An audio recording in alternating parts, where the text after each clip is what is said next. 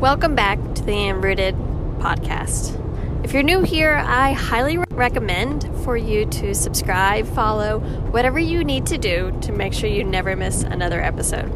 And for those returning, I just want to say thank you. Thank you so much for continuing to listen, and thank you for your support. So, today we're going to be talking about selling your timber. If you've been following us at all, if you've been following me on social media in any form or fashion, you know I love talking about selling your timber and cutting trees and all the positive sides of it. I love helping women overcome their initial fears, anxieties, and squeezy emotions when it comes to doing a timber sale. And today we're going to be talking about a realistic time frame when it comes to harvesting your timber and deciding to get that profit during a timber sale. As we just recently had Elliot Marsh with Edward Jones talking about how land is a part of your wealth portfolio and the generational wealth it can create for you. But how often it tends to get forgotten about with so many landowners when they're meeting with their financial advisor or looking at all their potential financial aspects when it comes to their portfolio. Now, this is important because it turns out, according to him and his experience, and I would have to say I wholeheartedly agree and can see this happening, there are two types of people when it comes to their land and what they consider their land to be as part of their generational wealth or their financial portfolio. There are those who completely forget about their land they are talking about stocks and bonds and IRAs and 401ks and any other investments they can do on the internet, you know, kind of out there with physical hard cash money. We're not going to be talking about Bitcoin, but maybe that is part of what they're looking at for their wealth portfolio as well. So they're talking about all these monetary assets with their financial advisor while they're trying to line up if they are setting themselves up for success for retirement, for college, or whatever other financial goals they have. And then they'll mention, oh, yeah, and we also have this land over there. And they completely forget that their land can be a wealth generating asset. It also requires investments of itself into it to make sure it continues to be a wealth generating asset. But they completely forget to even mention it. Maybe they spend an hour, hour and a half with their financial advisor, and it just didn't even cross their mind once until they get the question Do you have any other assets? And it's probably phrased, We have a little bit of land, or a, Oh, yeah, I forgot. We also have some land. Then there's the other type where they realize they have their land, they may or may not be communicating their land with their financial advisor again because they're looking at their land as an instant piggy bank. They're looking at it as like, well, if I need any extra cash to help supplement my retirement, to help pay for whatever it is that I am looking to buy in that particular time, I'll just cut some trees. I'll just cut some timber whenever I need a little bit of cash to help pay for something. Well, luckily he also recognized this, but it's kind of a newsflash that cutting timber doesn't work like that. It is a great wealth generating tool, but it's not an instant access piggy bank. It can take a while from deciding to cut trees to actually cutting them down and getting the profit margins from them. Now, what does a while mean? You may be like, well, don't you also talk about being wary of people offering you cash value right away?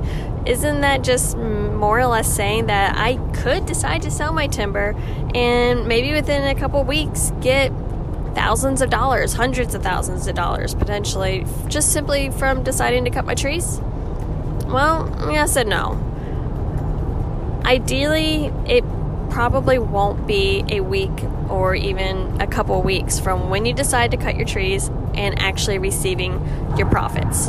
Now, how you receive your money comes in a couple different ways. You can either receive it as a lump sum check, a all-in-one, get it up front, get it at the beginning of the operation check, or you can receive it in weekly or bi-weekly installments. As your trees get harvested, you get paid for the trees that got cut down and sent to the mill ignoring both of those scenarios, I would still tell you that your trees are not an instant access piggy bank, even with that lump sum check that you are getting up front.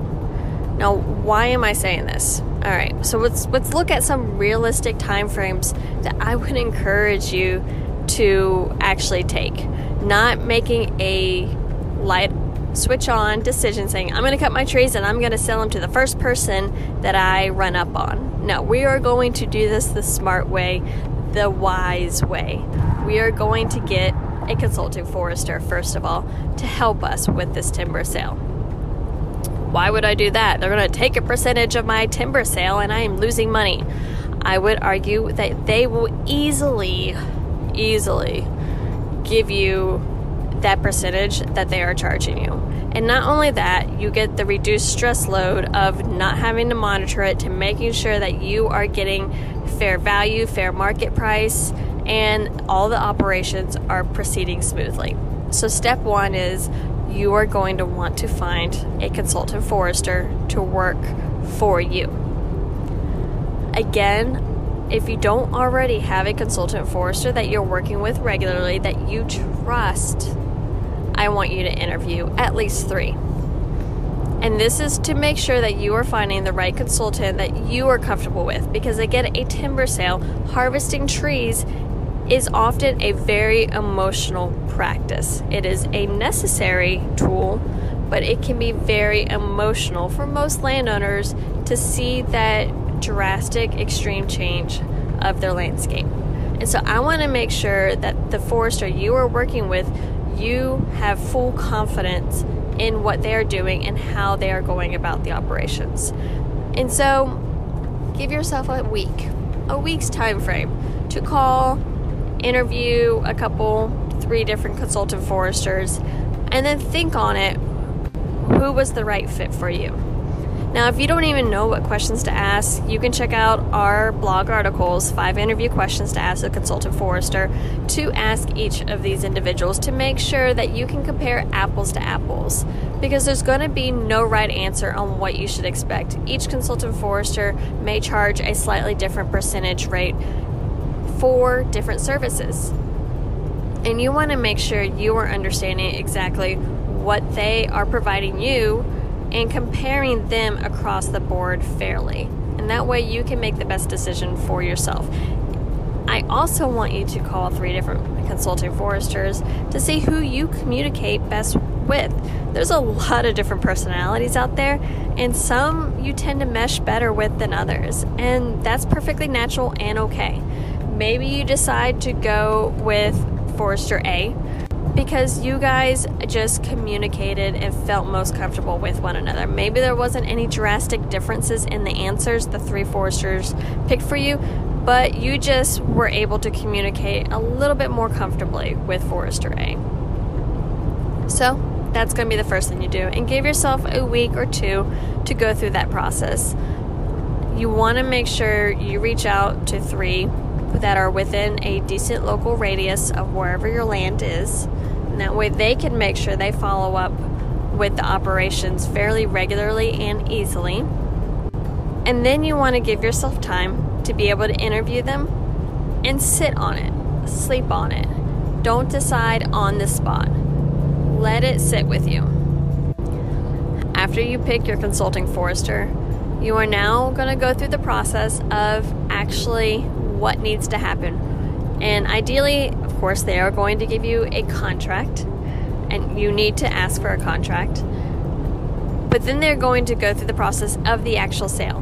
Now, depending on how you execute the sale, whether it is a negotiated sale or a sealed bid sale, that's going to give you potentially different time frames.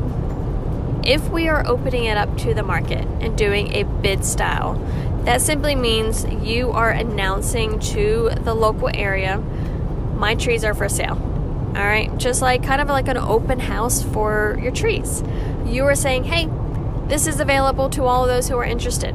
And then you have a particular time frame for all of those who might be interested to be able to check it out.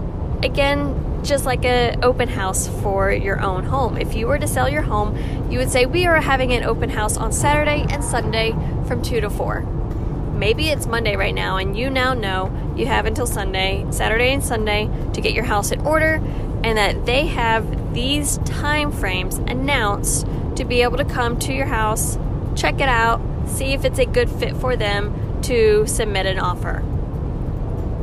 That takes time. The same is true for your trees. If you are doing a bid out to the market, you need to give all of those procurement foresters, all of those wood dealers, all of those loggers, whoever may be interested in your trees at that point in time. You need to give them time to be able to actually come out to your property and check out what you have. They are not going to offer you a blind price without seeing what your track looks like. They want to see what type of products you have, how good is your access, what do the interior roads look like, how is your soil type? Is it a dry piece of land? Is it a wet piece of land? They want to really look at all the different characteristics of what your land has before they submit to you a potential offer. And that makes sense. Again, think of it in terms of if you were purchasing a house. Now, I know some people submit offers sight unseen, especially within the last year whenever that housing market went crazy and everyone was just submitting offers without ever actually seeing the house in person. They were just going off whatever they saw on the internet. This is not going to be that case. You don't necessarily want to submit an offer price on a house that you've never actually seen. And in a more realistic case, you don't have Zillow pictures to scroll through to get even a general idea. You might be looking at kind of like a Google Map aerial view, and maybe you can drop down your little Google guy to get kind of that street view. But in most cases, you're just looking at a Google view of that house and saying, What do I want to pay for that? You know it has three bedrooms, two baths. You know it's in this neighborhood but all you can see is the Google view. Now you are expected to offer a cash price. It's not going to turn out that well. So you need to give all of those resources plenty of time to go out and check your property in person. It's usually about a three or four week process, ballpark. You can be a little longer, you might make it a little shorter.